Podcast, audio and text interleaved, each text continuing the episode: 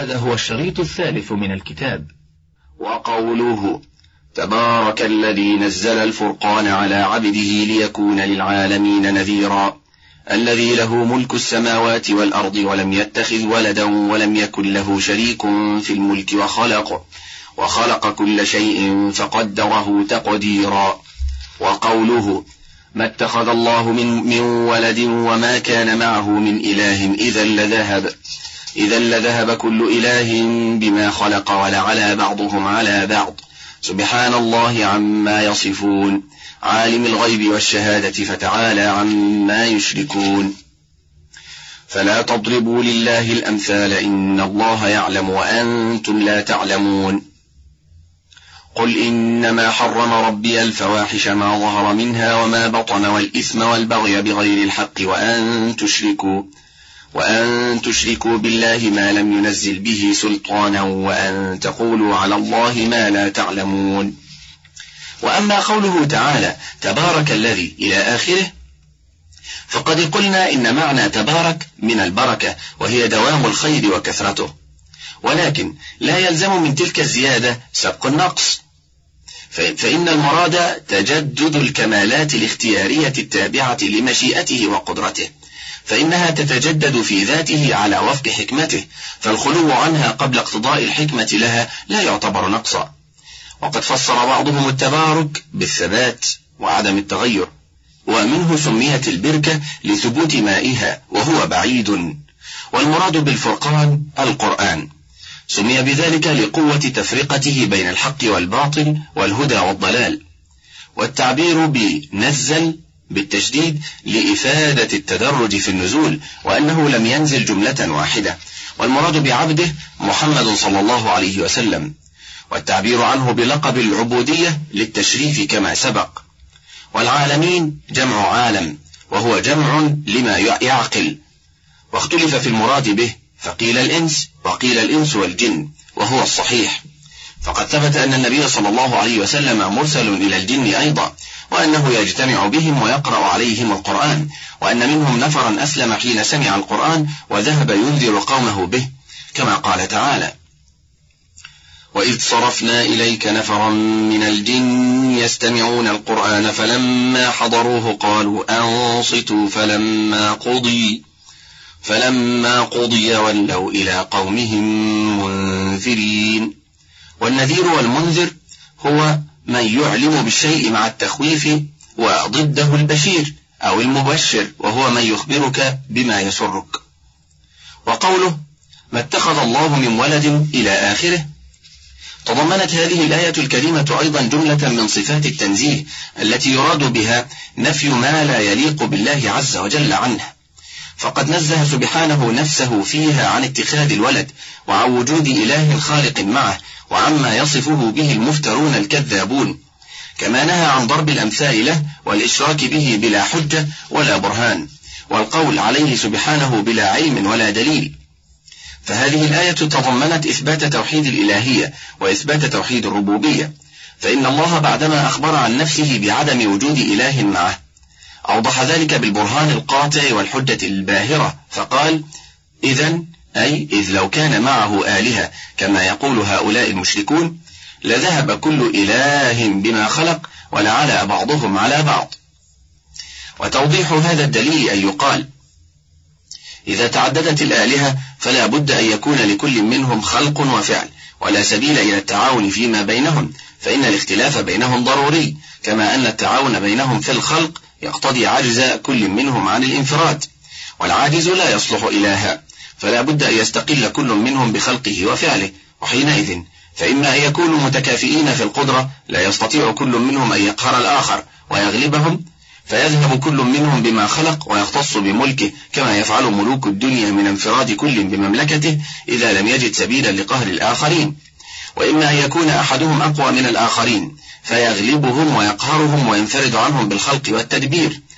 فلا بد إذن مع تعدد الآلهة من أحد هذين الأمرين. إما ذهاب كل بما خلق أو علو بعضهم على بعض. وذهاب كل بما خلق غير واقع لأنه يقتضي التنافر والانفصال بين أجزاء العالم مع أن المشاهدة تثبت أن العالم كله كجسم واحد مترابط الأجزاء متفق الأنحاء فلا يمكن أن يكون إلا أثرا لإله واحد. وعلو بعضهم على بعض يقتضي أن يكون الإله هو العالي وحده. وأما قوله تعالى فلا تضربوا لله الأمثال فهو نهي لهم أن يشبهوه بشيء من خلقه فإنه سبحانه له المثل الأعلى الذي لا يشركه فيه مخلوق. وقد قدمنا أنه لا يجوز أن يستعمل في حقه من الأقيسة ما يقتضي المماثلة أو المساواة بينه وبين غيره كقياس التمثيل وقياس الشمول. وإنما يستعمل في ذلك قياس الأولى الذي مضمونه أن كل كمال وجودي غير مستلزم للعدم ولا للنقص بوجه من الوجوه اتصف المخلوق به فالخالق أولى أن يتصف به لأنه هو الذي وهب المخلوق ذلك الكمال. ولأنه لو لم يتصف بذلك الكمال مع إمكان أن يتصف به لكان في الممكنات من هو أكمل منه. وهذا محال. وكذلك كل نقص يتنزه عنه المخلوق فالخالق أولى بالتنزه عنه. وأما قوله قل إنما حرم إلى آخره فإنما أداة قصر تفيد اختصاص الأشياء المذكورة بالحرمة فيفهم أن ما عداها من الطيبات فهو مباح لا حرج فيه كما أفادته الآية التي قبلها. والفواحش جمع فاحشة وهي الفعلة المتناهية في القبح وخصها بعضهم بما تضمن شهوة ولذة من المعاصي كالزنا واللواط ونحوهما من الفواحش الظاهرة. وكالكبر والعجب وحب الرياسة من الفواحش الباطنة. وأما الإثم فمنهم من فسره بمطلق المعصية فيكون المراد منه ما دون الفاحشة. ومنهم من خصه بالخمر فإنها جماع الإثم. وأما البغي بغير الحق فهو التسلط والاعتداء على الناس من غير أن يكون ذلك على جهة القصاص والمماثلة. وقوله وأن تشركوا بالله ما لم ينزل به سلطانا. وحرم أن تعبدوا مع الله غيره وتتقربوا إليه بأي نوع من أنواع العبادات والقربات كالدعاء والنذر والذبح والخوف والرجاء ونحو ذلك مما يجب أن يخلص فيه العبد قلبه ويسلم وجهه لله. وحرم أن يتخذوا من دونه سبحانه أولياء يشرعون لهم من الدين ما لم يأذن به الله في عباداتهم ومعاملاتهم كما فعل أهل الكتاب مع الأحبار والرهبان حين اتخذوهم أربابا من دون الله في التشريع. فأحلوا ما حرم الله وحرموا ما أحل الله فاتبعوهم في ذلك. وقوله ما لم ينزل به سلطانا قيد لبيان الواقع فإن كل ما عبد أو اتبع أو أطيع من دون الله قد فعل به ذلك من غير سلطان. وأما القول على الله بلا علم فهو باب واسع جدا يدخل فيه كل خبر عن الله بلا دليل ولا حجة كنفي ما أثبته أو إثبات ما نفاه أو الإلحاد في آياته بالتحريف والتأويل. قال العلامة ابن القيم في كتابه إعلام الموقعين وقد حرم الله القول عليه بغير علم في الفتيا والقضاء وجعله من أعظم المحرمات بل جعله في المرتبة العليا منها. قال تعالى قل إنما حرم ربي الفواحش ما ظهر منها وما بطن الآية. فرتب المحرمات أربع مراتب. وبدأ بأسهلها وهو الفواحش وثنى بما هو أشد تحريما منه وهو الإثم والظلم ثم ثلث بما هو أعظم تحريما منهما وهو الشرك به سبحانه ثم ربع بما هو أعظم تحريما من ذلك كله وهو القول عليه بلا علم. هذا يعم القول عليه سبحانه بلا علم في أسمائه وصفاته وأفعاله وفي دينه وشرعه. وقوله الرحمن على العرش استوى. في سبع مواضع في سورة الأعراف. قوله إن ربكم الذي خلق السماوات والأرض في ستة أيام ثم استوى على العرش.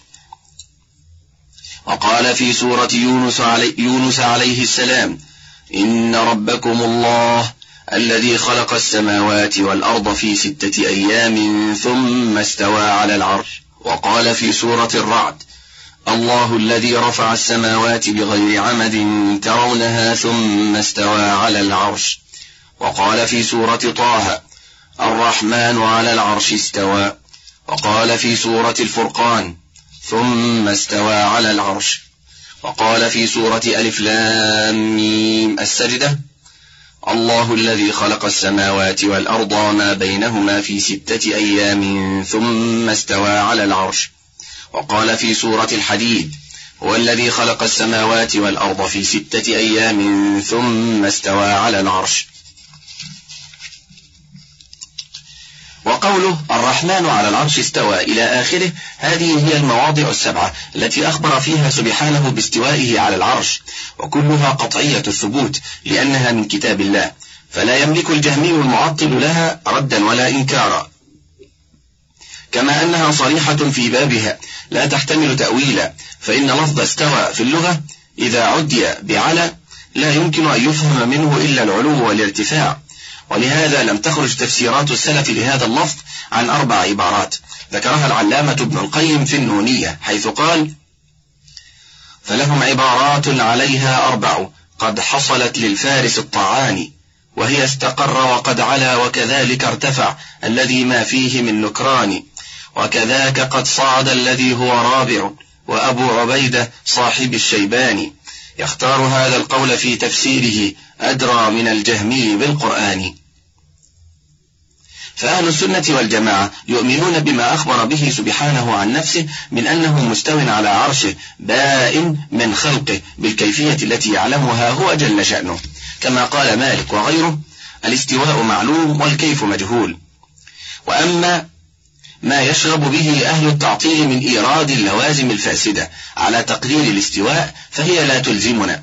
لأننا لا نقول بأن فوقيته على العرش كفوقية المخلوق على المخلوق. وأما ما يحاولون به صرف هذه الآيات الصريحة عن ظواهرها بالتأويلات الفاسدة التي تدل على حيرتهم واضطرابهم كتفسيرهم استوى باستولى أو حملهم على على معنى إلى واستوى بمعنى قصد. إلى آخر ما نقله عنهم حامل لواء التجهم والتعطيل زاهد الكوثري فكلها تشغيب بالباطل وتغيير في وجه الحق لا يغني عنهم في قليل ولا كثير وليت شعري ماذا يريد هؤلاء المعطلة أن يقولوا؟ أيريدون أن يقولوا ليس في السماء رب يقصد ولا فوق العرش إله يعبد؟ فأين يكون إذن؟ ولعلهم يضحكون منا حين نسأل عنه بأين. ونسوا أن أكمل الخلق وأعلمهم بربهم صلوات الله عليه وسلامه. قد سأل عنه بأين حين قال للجارية أين الله؟ ورضي جوابها حين قالت في السماء. وقد أجاب كذلك من سأله بأين كان ربنا قبل أن يخلق السماوات والأرض؟ بأنه كان في عماء الحديث. ولم يروى عنه أنه زجر السائل ولا قال له إنك غلطت في السؤال. إن قصارى ما يقوله المتحذلق منهم في هذا الباب أن الله تعالى كان ولا مكان ثم خلق المكان وهو الآن على ما كان قبل خلق المكان. فماذا يعني هذا المخرف بالمكان الذي كان؟ كان الله ولم يكن. هل يعني به تلك الأمكنة الوجودية التي هي داخل محيط العالم؟ فهذه أمكنة حادثة ونحن لا نقول بوجود الله في شيء منها إذ لا يحصره ولا يحيط به شيء من مخلوقاته. وأما إذا أراد بها المكان العدمي الذي هو خلاء محض لا وجود فيه فهذا لا يقال إنه لم يكن ثم خلق إذ لا يتعلق به الخلق فهو أمر عدمي. فإذا قيل إن الله في مكان بهذا المعنى كما دلت عليه الآيات والأحاديث فأي محذور في هذا؟ بل الحق أن يقال كان الله ولم يكن شيء قبله ثم خلق السماوات والأرض في ستة أيام وكان عرشه على الماء ثم استوى على العرش. وثم هنا للترتيب الزماني لا لمجرد العطف. وقوله يا عيسى إني متوفيك ورافعك إلي. بل رفعه الله إليه. إليه يصعد الكلم الطيب والعمل الصالح يرفعه. يا هامان ابن لي صرحا لعلي أبلغ الأسباب. أسباب السماوات فأطلع إلى إله موسى وإني لأظنه كاذبا. وقوله أأمنتم من في السماء أن يخسف بكم الأرض فإذا هي تمور؟ أم أمنتم من في السماء أن يرسل عليكم حاصبا؟ حاصبا فستعلمون كيف نذير. هو الذي خلق السماوات والأرض في ستة أيام ثم استوى على العرش يعلم. يعلم ما يلج في الأرض وما يخرج منها وما ينزل من السماء وما يعرج فيها. وهو معكم أينما كنتم والله بما تعملون بصير. وقوله ما يكون من نجوى ثلاثة إلا هو رابعهم ولا خمسة إلا هو سادسهم ولا ولا أدنى من ذلك ولا أكثر إلا هو معهم أينما كانوا ثم ينبئهم بما عملوا يوم القيامة. إن الله بكل شيء عليم. لا تحزن إن الله معنا. وقوله إنني معكما أسمع وأرى. إن الله مع الذين اتقوا والذين هم محسنون. واصبروا إن الله مع الصابرين. كم من فئة قليلة غلبت فئة كثيرة بإذن الله والله مع الصابرين. وقوله ومن أصدق من الله حديثا ومن أصدق من الله قيلا. وقوله يا عيسى إلى آخر هذه الآيات جاءت مؤيدة لما دلت عليه الآيات السابقة من علوه تعالى وارتفاعه فوق العرش مبينا للخلق. وناعية على المعطلة جحودهم وإنكارهم لذلك. تعالى الله عما يقولون علوا كبيرا. ففي الآية الأولى ينادي الله رسوله وكلمته عيسى ابن مريم عليه الصلاة والسلام بأنه متوفيه ورافعه إليه حين دبر اليهود قتله. والضمير في قوله إليه هو ضمير الرب جل شأنه لا يحتمل غير ذلك. فتأويله بأن المراد إلى محل رحمتي أو مكان ملائكتي إلى آخره لا معنى له. ومثل ذلك يقال أيضا في قوله سبحانه ردا على ما ادعاه اليهود من قتل عيسى وصلبه بل رفعه الله إليه وقد اختلف في المراد بالتوفي المذكور في الآية فحمله بعضهم على الموت والأكثرون على أن المراد به النوم ولفظ التوفي يستعمل فيه. قال تعالى وهو الذي يتوفاكم بالليل ويعلم ما جرحتم بالنهار. ومنهم من زعم أن في الكلام تقديما وتأخيرا وأن التقدير إني رافعك ومتوفيك أي مميتك بعد ذلك والحق إنه عليه السلام رفع حيا وأنه سينزل قرب قيام الساعة لصحة الحديث بذلك. وأما قوله سبحانه إليه يصعد الكلم الطيب فهو صريح أيضا في صعود أقوال العباد وأعمالهم إلى الله عز وجل. يصعد بها الكرام الكاتبون كل يوم عقب صلاة العصر وعقب صلاة الفجر. كما جاء في الحديث فيعرج الذين باتوا فيكم فيسألهم ربهم وهو أعلم. كيف تركتم عبادي؟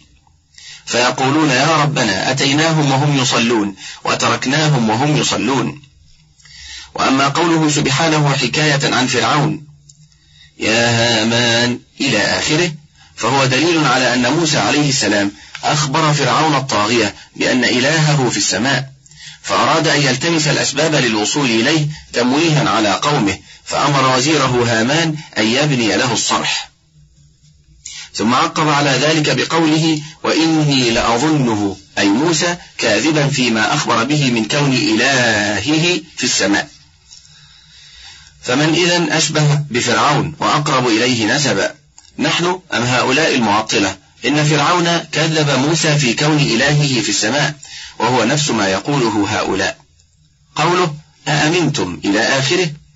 هاتان الآيتان فيهما التصريح بأن الله عز وجل في السماء ولا يجوز حمل ذلك على أن المراد به العذاب أو الأمر أو الملك كما يفعل المعطلة لأنه قال من؟ وهي للعاقل. وحملها على الملك إخراج اللفظ عن ظاهره بلا قرينة توجب ذلك. ولا ولا يجوز أن يفهم من قوله في السماء أن السماء ظرف له سبحانه. بل إن أريد بالسماء هذه المعروفة ففي بمعنى على كما في قوله تعالى لأصلبنكم في جذوع النخل. وإن أريد بها جهة العلو ففي على حقيقتها فإنه سبحانه في أعلى العلو. قوله هو الذي خلق السماوات إلى آخره. تضمنت هذه الآية الكريمة إثبات صفة المعية له عز وجل وهي على نوعين. واحد معية عامة شاملة لجميع المخلوقات فهو سبحانه مع كل شيء بعلمه وقدرته وقهره وإحاطته. لا يغيب عنه شيء ولا يعجزه وهذه هي المعية المذكورة في الآية. ففي هذه الآية يخبر عن نفسه سبحانه بأنه هو وحده الذي خلق السماوات والأرض يعني أوجدهما على تقدير وترتيب سابق في مدة ستة أيام ثم علا بعد ذلك وارتفع على عرشه لتدبير أمور خلقه. وهو مع كونه فوق عرشه لا يغيب عنه شيء من العالمين العلوي والسفلي. فهو يعلم ما يلج أي يدخل في الأرض وما يخرج منها وما ينزل من السماء وما يعرج. أي يصعد فيها. ولا شك أن من كان علمه وقدرته محيطين بجميع الأشياء فهو مع كل شيء. ولذلك قال وهو معكم أينما كنتم والله بما تعملون بصير قوله ما يكون من نجوى إلى آخره يثبت سبحانه شمول علمه وإحاطته بجميع الأشياء وأنه لا يخفى عليه نجوى المتناجين وأنه شهيد على الأشياء كلها مطلع عليها.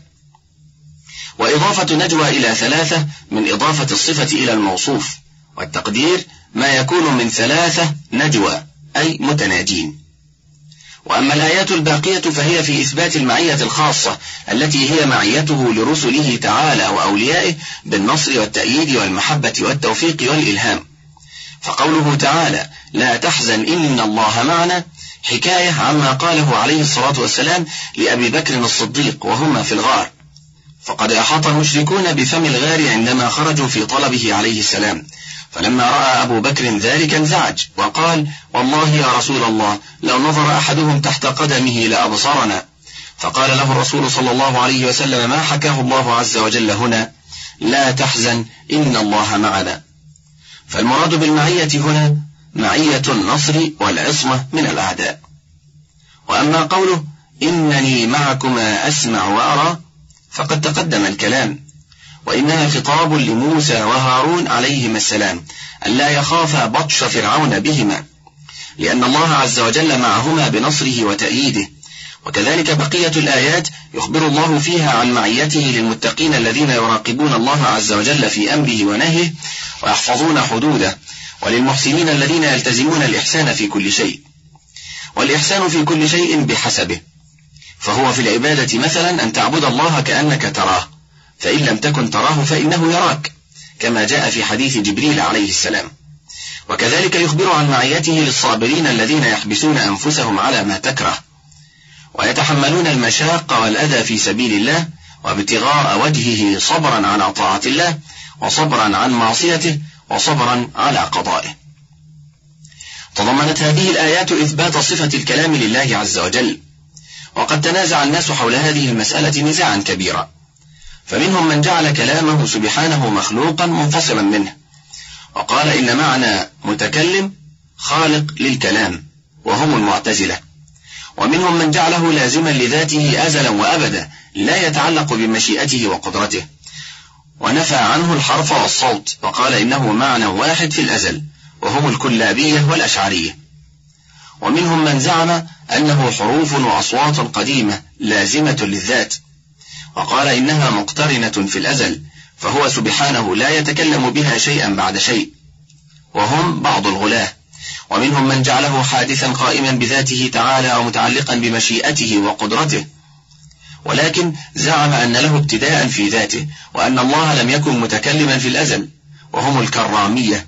ويطول بنا القول لو اشتغلنا بمناقشة هذه الأقوال وإفسادها على أن فسادها بين لكل ذي فهم سليم ونظر مستقيم.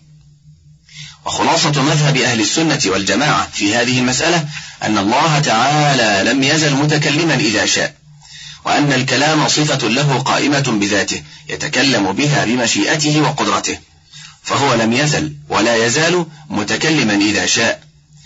وما تكلم الله به فهو قائم به ليس مخلوقا منفصلا عنه كما تقول المعتزلة. ولا لازما لذاته لزوم الحياة لها كما تقول الأشاعرة بل هو تابع لمشيئته وقدرته.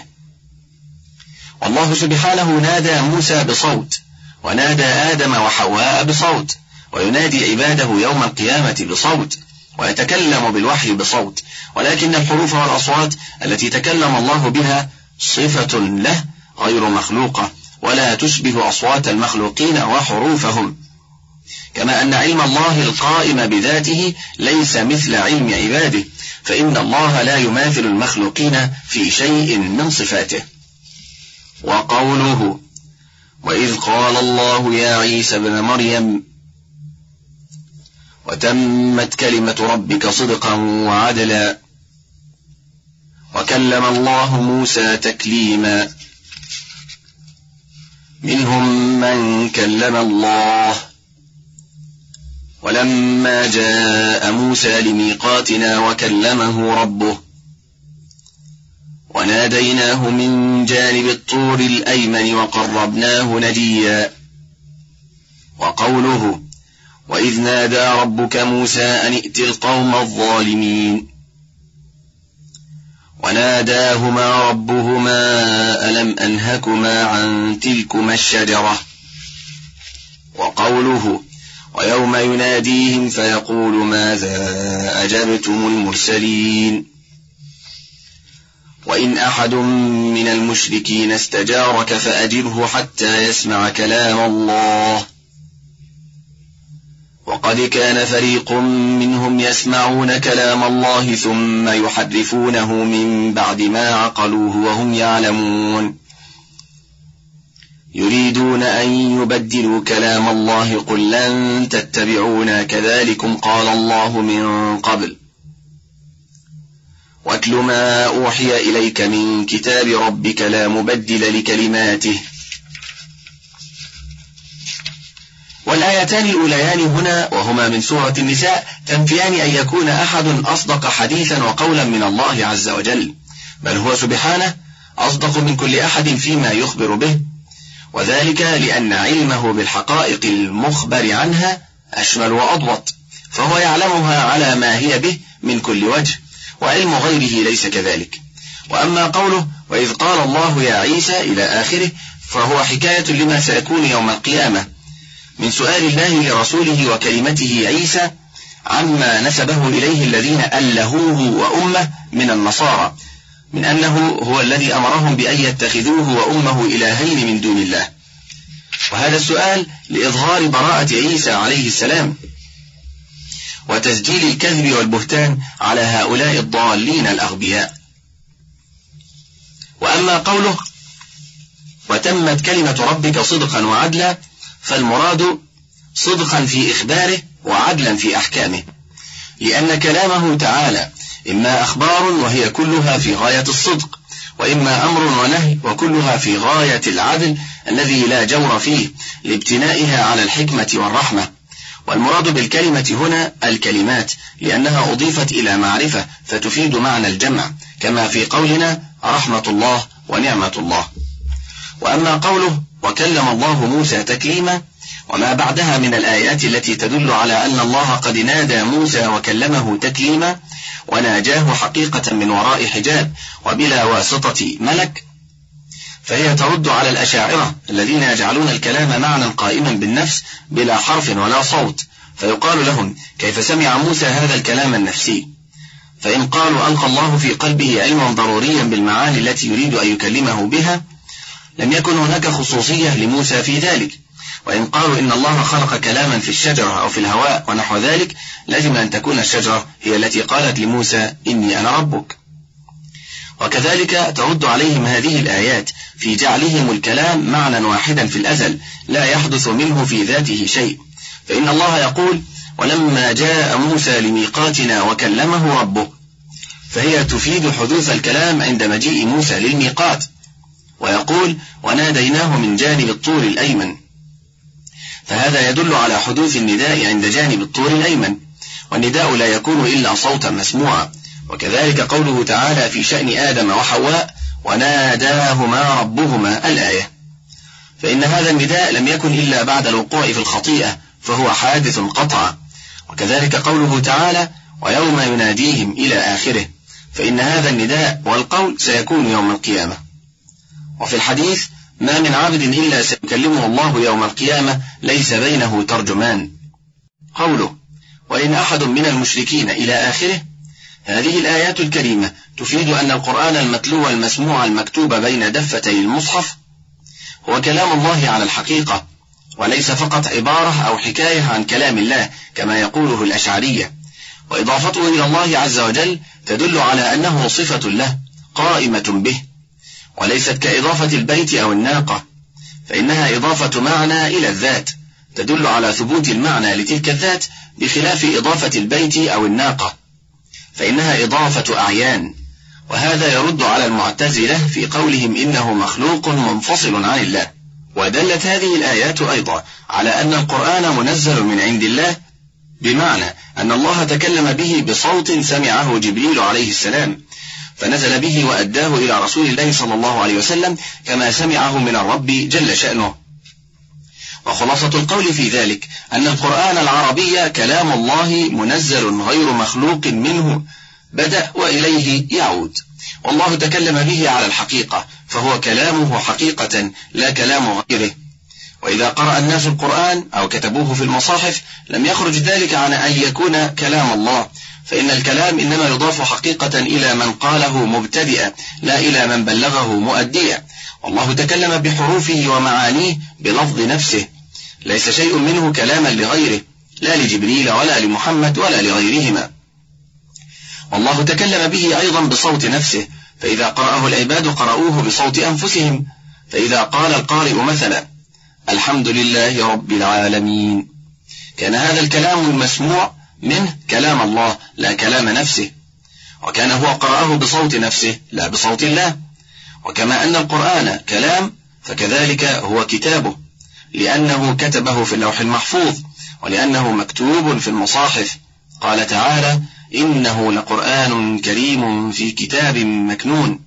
وقال إنه لقرآن مجيد في لوح محفوظ. وقال في صحف مكرمة مرفوعة مطهرة بأيدي سفرة كرام بررة. والقرآن في الأصل مصدر كالقراءة كما في قوله تعالى إن قرآن الفجر كان مشهودا. ويراد به هنا أن يكون علما على هذا المنزل من عند الله المكتوب بين دفتي المصحف المتعبد بتلاوته المتحدى بأقصر سورة منه. قوله قل نزله روح القدس من ربك بالحق بالحق ليثبت الذين آمنوا وهدى وبشرى للمسلمين ولقد نعلم أنهم يقولون إنما يعلمه بشر.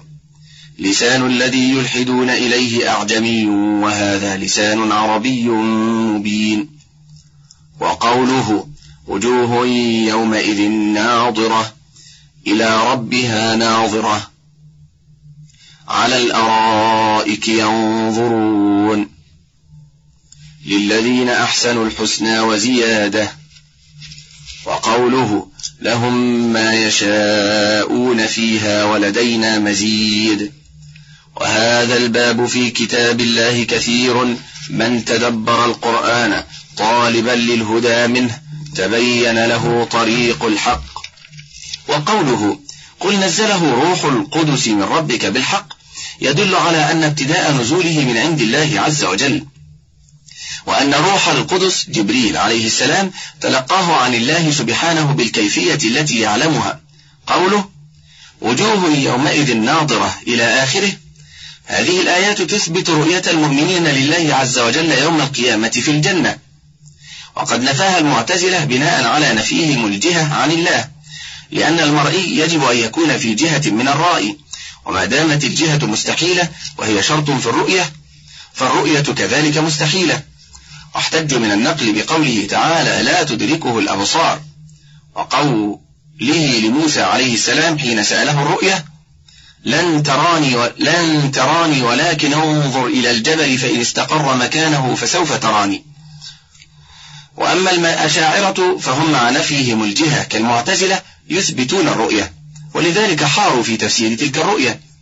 فمنهم من قال يرونه من جميع الجهات. ومنهم من جعلها رؤية بالبصيرة لا بالبصر. وقال المقصود زيادة الانكشاف والتجلي حتى كأنها رؤية عين. وهذه الآيات التي أوردها المؤلف حجة على المعتزلة في نفيهم الرؤية. فإن الآية الأولى عدي النظر فيها بإلى فيكون بمعنى الإبصار يقال نظرت إليه وأبصرته بمعنى ومتعلق النظر هو الرب جل شأنه. وأما ما يتكلفه المعتزلة من جعلهم ناظرة بمعنى منتظرة وإلى بمعنى النعمة والتقدير ثواب ربها منتظرة والتقدير ثواب ربها منتظرة فهو تأويل مضحك. وأما الآية الثانية فتفيد أن أهل الجنة وهم على أرائكهم يعني أسرتهم جمع أريكة ينظرون إلى ربهم. وأما الآيتان الأخيرتان فقد صح عن النبي صلى الله عليه وسلم تفسير الزيادة بالنظر إلى وجه الله عز وجل. ويشهد لذلك أيضا قوله تعالى في حق الكفار كلا إنهم عن ربهم يومئذ لمحجوبون. فدل حجب هؤلاء على أن أولياءه يرونه. وأحاديث الرؤية متواترة في المعنى عند أهل العلم بالحديث لا ينكرها إلا ملحد زنديق. وأما ما احتج به المعتزلة من قوله تعالى لا تدركه الأبصار فلا حجة لهم فيه لأن نفي الإدراك لا يستلزم نفي الرؤية. فالمراد أن الأبصار تراه ولكن لا تحيط به رؤية كما أن العقول تعلمه ولكن لا تحيط به علما. لأن الإدراك هو الرؤية على جهة الإحاطة فهو رؤية خاصة ونفي الخاص لا يستلزم نفي مطلق الرؤية. وكذلك استدلالهم على نفي الرؤية بقوله تعالى لموسى عليه السلام لن تراني. لا يصلح دليلا بل الآية تدل على الرؤية من وجوه كثيرة. منها واحد وقوع السؤال من موسى وهو رسول الله وكليمه وهو أعلم بما يستحيل في حق الله من هؤلاء المعتزلة. فلو كانت الرؤية ممتنعة لما طلبها. اثنان أن الله عز وجل علق الرؤية على استقرار الجبل حال التجلي وهو ممكن والمعلق على الممكن ممكن. ثلاثة. أن الله تجلى للجبل بالفعل وهو جماد فلا يمتنع إذا أن يتجلى لأهل محبته وأصفيائه. وأما قولهم إن لن لتأييد النفي عزيزي المستمع ربما يقصد لتأبيد النفي. وأنها تدل على عدم وقوع الرؤية أصلا فهو كذب على اللغة. فقد قال تعالى حكاية عن الكفار ولن يتمنوه أبدا. ثم قال ونادوا يا مالك ليقضي علينا ربك. فأخبر عن عدم تمنيهم للموت بلن ثم أخبر عن تمنيهم له وهم في النار. وإذا فمعنى قوله لن تراني لن تستطيع رؤيتي في الدنيا لضعف قوى البشر فيها عن رؤيته سبحانه.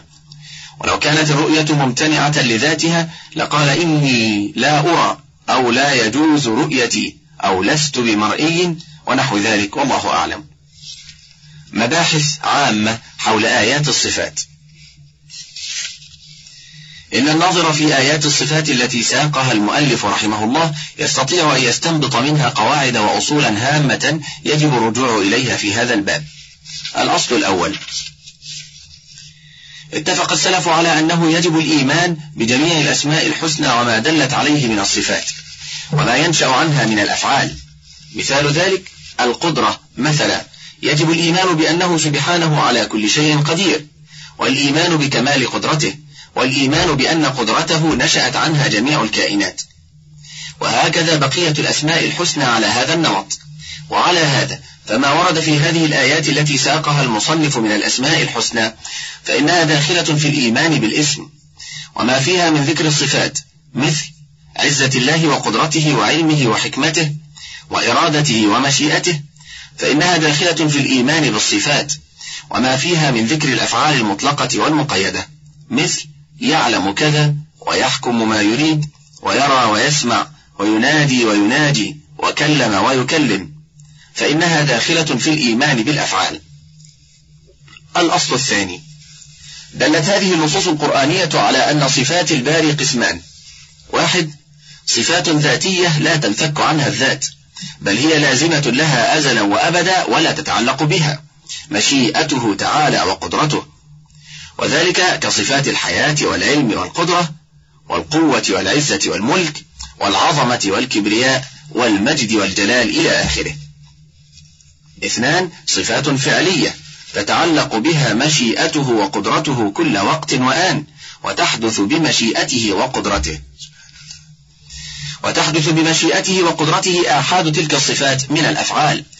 وإن كان هو لم يزل موصوفا بها بمعنى أن نوعها قديم وأفرادها حادثة. فهو سبحانه لم يزل فعالا لما يريد ولم يزل ولا يزال يقول ويتكلم ويخلق ويدبر الأمور. وأفعاله تقع شيئا فشيئا تبعا لحكمته وإرادته.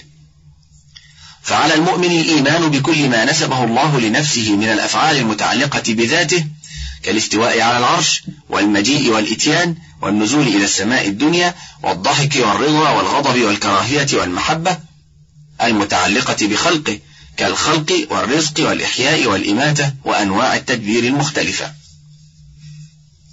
الأصل الثالث إثبات تفرد الرب جل شأنه بكل صفة كمال، وأنه ليس له شريك أو مثيل في شيء منها. وما ورد في الآيات السابقة من إثبات المثل الأعلى له وحده، ونفي الند والمثل والكفؤ والسمي والشريك عنه، يدل على ذلك، كما يدل على أنه منزه عن كل نقص وعيب وآفة.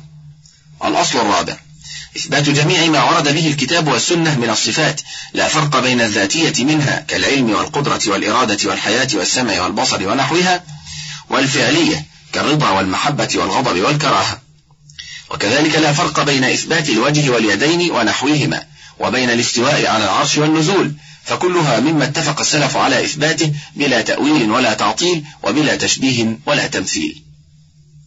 والمخالف في هذا الأصل فريقان. واحد الجهمية ينفون الأسماء والصفات جميعا. اثنان المعتزلة فإنهم ينفون جميع الصفات ويثبتون الأسماء والأحكام. فيقولون عليم بلا علم وقدير بلا قدرة وحي بلا حياة إلى آخره. وهذا القول في غاية الفساد. فإن إثبات موصوف بلا صفة وإثبات ما للصفة للذات المجردة محال في العقل كما هو باطل في الشرع. أما الأشعرية ومن تبعهم فإنهم يوافقون أهل السنة في إثبات سبع صفات يسمونها صفات المعاني ويدعون ثبوتها بالعقل وهي الحياة والعلم والقدرة والإرادة والسمع والبصر والكلام. ولكنهم وافقوا المعتزلة في نفي ما عدا هذه السبع من الصفات الخبرية التي صح بها الخبر. والكل محجوجون بالكتاب والسنة وإجماع الصحابة والقرون المفضلة على الإثبات العام. فصل. ثم في سنة رسول الله صلى الله عليه وسلم فالسنة تفسر القرآن وتبينه وتدل عليه وتعبر عنه. وما وصف الرسول به ربه عز وجل من الأحاديث الصحاح التي تلقاها أهل المعرفة بالقبول وجب الإيمان بها كذلك. قوله ثم في سنة رسول الله عطف على قوله فيما تقدم. وقد دخل في هذه الجملة ما وصف الله به نفسه في سورة الإخلاص إلى آخره. يعني ودخل فيها ما وصف به الرسول صلى الله عليه وسلم ربه فيما وردت به السنة الصحيحة. والسنة هي الأصل الثاني الذي يجب الرجوع إليه والتعويل عليه بعد كتاب الله عز وجل. قال تعالى وأنزل الله عليك الكتاب والحكمة والمراد بالحكمة السنة. وقال ويعلمهم الكتاب والحكمة. وقال آمرا لنساء نبيه واذكرن ما يتلى في بيوتكن من آيات الله والحكمة. عزيزي المستمع قال هنا السنة هي الأصل الثاني الذي يجب الرجوع إليه والتعويل عليه بعد كتاب الله عز وجل. ولربما كان الصواب والتعويل عليه مع كتاب الله عز وجل. والله أعلم. وقال آمرا لنساء نبيه واذكرن ما يتلى في بيوتكن من آيات الله والحكمة. وقال سبحانه وما آتاكم الرسول فخذوه وما نهاكم عنه فانتهوا. وقال صلوات الله وسلامه عليه وآله ألا إني أوتيت القرآن ومثله معه. وحكم السنة حكم القرآن في ثبوت العلم واليقين والاعتقاد والعمل.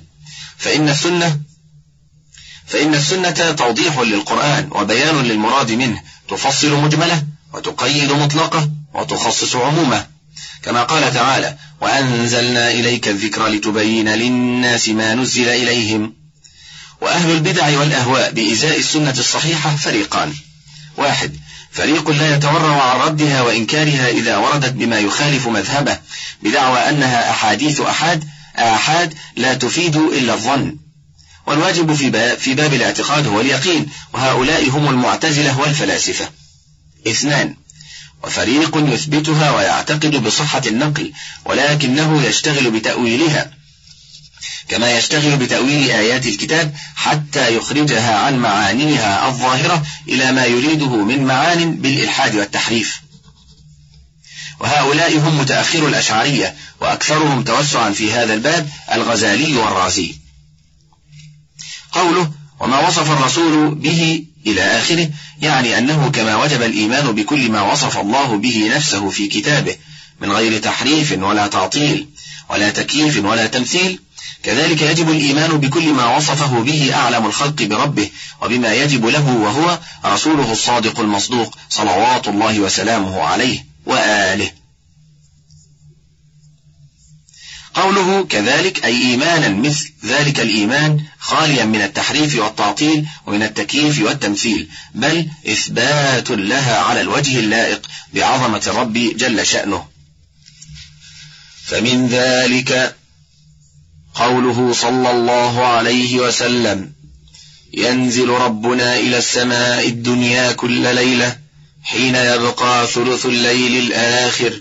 فيقول من يدعوني فأستجيب له من يسألني فأعطيه من يستغفرني فأغفر له. متفق عليه. وقوله صلى الله عليه وسلم لله أشد فرحا بتوبة عبده المؤمن التائب من أحدكم براحلته الحديث. متفق عليه. وقوله صلى الله عليه وسلم يضحك الله إلى رجلين يقتل أحدهما الآخر كلاهما يدخل الجنة. متفق عليه. وقوله عجب ربنا من قنوط عباده وقرب خيره. ينظر إليكم. أزلين قنطين. فيظل يضحك. يعلم أن فرجكم قريب. حديث حسن. قوله فمن ذلك. مثل قوله صلى الله عليه وسلم إلى آخره الكلام على هذا الحديث من جهتين. الأولى صحته من جهة النقل. وقد ذكر المؤلف رحمه الله أنه متفق عليه. ويقول الذهبي في كتابه العلو للعلي الغفار إن أحاديث النزول متواترة تفيد القطع وعلى هذا فلا مجال لإنكار أو جحود. الثانية ما يفيده هذا الحديث وهو إخباره صلى الله عليه وسلم بنزول الرب تبارك وتعالى كل ليلة إلى آخره. ومعنى هذا أن النزول صفة لله عز وجل على ما يليق بجلاله وعظمته فهو لا يماثل نزول الخلق كما أن استواءه لا يماثل استواء الخلق.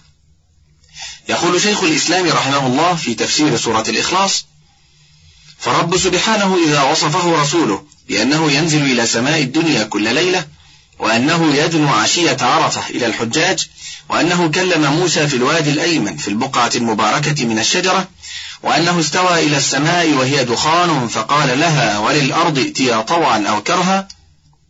لم يلزم من ذلك أن تكون هذه الأفعال من جنس ما نشاهده من نزول هذه الأعيان المشهودة حتى يقال ذلك يستلزم تفريغ مكان وشغل آخر. فأهل السنة والجماعة يؤمنون بالنزول صفة حقيقية لله عز وجل على الكيفية التي يشاء فيثبتون النزول كما يثبتون جميع الصفات التي ثبتت في الكتاب والسنة. ويقفون عند ذلك فلا يكيفون ولا يمثلون ولا ينفون ولا يعطلون. ويقولون إن الرسول أخبرنا أنه ينزل ولكنه لم يخبرنا كيف ينزل. وقد علمنا أنه فعال لما يريد وأنه على كل شيء قدير. ولهذا ترى خواص المؤمنين يتعرضون في هذا الوقت الجليل لألطاف ربهم ومواهبه فيقومون لعبوديته خاضعين خاشعين داعين متضرعين يرجون منه حصول مطالبهم التي وعدهم بها على لسان رسوله. قوله لله أشد فرحا إلى آخره. تتمة هذا الحديث كما في البخاري وغيره. لله أشد فرحا بتوبة عبده المؤمن من رجل بأرض فلا بأرض فلا دوية مهلكة. ومعه راحلته عليها طعامه وشرابه. فنزل عنها فنام وراحلته عند رأسه. فاستيقظ وقد ذهبت. فذهب في طلبها فلم يقدر عليها حتى أدركه الموت من العطش. فقال والله لأرجعن فلا أموتن حيث كان رحلي. فرجع فنام فاستيقظ. فإذا راحلته عند رأسه فقال اللهم أنت عبدي وأنا ربك. أخطأ من شدة الفرح. وفي هذا الحديث إثبات صفة الفرح لله عز وجل. والكلام فيه كالكلام في غيره من الصفات أنه صفة حقيقية لله عز وجل على ما يليق به وهو من صفات الفعل الثابتة لمشيئته تعالى وقدرته. فيحدث له هذا المعنى المعبر عنه بالفرح عندما يحدث عبده التوبة والإنابة إليه وهو مستلزم لرضاه عن عبده التائب وقبوله توبته.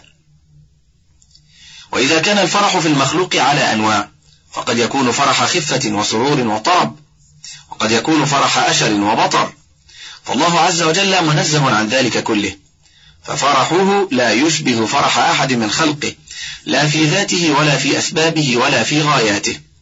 فسببه كمال رحمته وإحسانه التي يحب من عباده أن يتعرضوا لها. وغايته إتمام نعمته على التائبين المنيبين. وأما تفسير الفرح بلازمه وهو الرضا وتفسير الرضا بإرادة الثواب فكل ذلك نفي وتعطيل لفرحه ورضاه سبحانه. أوجبه سوء ظن هؤلاء المعطلة بربهم حيث توهموا أن هذه المعاني تكون فيه كما هي في المخلوق. تعالى الله عن تشبيههم وتعطيلهم. قوله يضحك الله إلى رجلين إلى آخره. يثبت أهل السنة والجماعة الضحك لله عز وجل كما أفاده هذا الحديث وغيره على المعنى الذي يليق به سبحانه والذي لا يشبهه ضحك المخلوقين عندما يستخفهم الفرح أو يستفزهم الطرب. بل هو معنى يحدث في ذاته عند وجود مقتضيه. وإنما يحدث بمشيئته وحكمته. فإن الضحك إنما ينشأ في المخلوق عند إدراكه لأمر عجيب يخرج عن نظائره. وهذه الحالة المذكورة في هذا الحديث. كذلك فإن تسليط الكافر على قتل المسلم مدعاه في بادئ الرأي لسخط الله على هذا الكافر وخذلانه ومعاقبته في الدنيا والآخرة. فإذا من الله على هذا الكافر بعد ذلك بالتوبة وهداه للدخول في الإسلام وقاتل في سبيل الله حتى يستشهد فيدخل الجنة. كان ذلك من الأمور العجيبة حقا. وهذا من كمال رحمته وإحسانه وسعة فضله على عباده سبحانه. فإن المسلم يقاتل في سبيل الله ويقتله الكافر فيكرم الله المسلم بالشهادة. ثم يمن على ذلك القاتل فيهديه للإسلام والاستشهاد في سبيله فيدخلان الجنة جميعا. وأما تأويل ضحكه سبحانه بالرضا أو القبول أو أن الشيء حل عنده بمحل ما يضحك منه؟ وليس هناك في الحقيقة ضحك فهو نفي لما أثبته رسول الله صلى الله عليه وسلم لربه فلا يلتفت إليه. قوله عجب ربنا إلى آخره هذا الحديث يثبت لله عز وجل صفة العجب. وفي معناه قوله عليه الصلاة والسلام عجب ربك من شاب ليس له صبوة. وقرأ ابن مسعود رضي الله عنه بل عجبت ويسخرون. بضم التاء بل عجبت على أنها ضمير الرب جل شأنه. وليس عجبه سبحانه ناشئا عن خفاء في الأسباب أو جهل بحقائق الأمور. كما هو الحال في عجب المخلوقين بل هو معنى يحدث له سبحانه على مقتضى مشيئته وحكمته وعند وجود مقتضيه. وهو الشيء الذي يستحق أن يتعجب منه. وهذا العجب الذي وصف به الرسول ربه هنا من آثار رحمته وهو من كماله تعالى. فإذا تأخر الغيث عن العباد مع فقرهم وشدة حاجتهم واستولى عليهم اليأس والقنوط وصار نظرهم قاصرا على الأسباب الظاهرة وحسبوا أن لا يكون وراءها فرج من القريب المجيب فيعجب الله منهم. وهذا محل عجيب حقا إذ كيف يقنطون ورحمته وسعت كل شيء. والأسباب لحصولها قد توفرت. فإن حاجة العباد وضرورتهم من أسباب رحمته. وكذا الدعاء بحصول الغيث والرجاء في الله من أسبابها. وقد جرت عادته سبحانه في خلقه أن الفرج مع الكرب وأن اليسر مع العسر وأن الشدة لا تدوم. فإذا انضم إلى ذلك قوة التجاء وطمع في فضل الله وتضرع إليه ودعاء فتح الله عليهم من خزائن رحمته ما لا يخطر على البال. والقنوط مصدر قنط يقنط وهو اليأس من رحمة الله. قال تعالى ومن يقنط من رحمة ربه إلا الضالون قوله وقرب خيره أي فضله ورحمته وقد روى غيره والغير اسم من قولك غير الشيء فتغير وفي حديث الاستسقاء ومن يكفر بالله يلقى الغير أي تغير الحال وانتقالها من الصلاح إلى الفساد. قوله أزلين قانطين حالان من الضمير المجرور في إليكم. وأزلين جمع أزل اسم فاعل من الأزل بمعنى الشدة والضيق.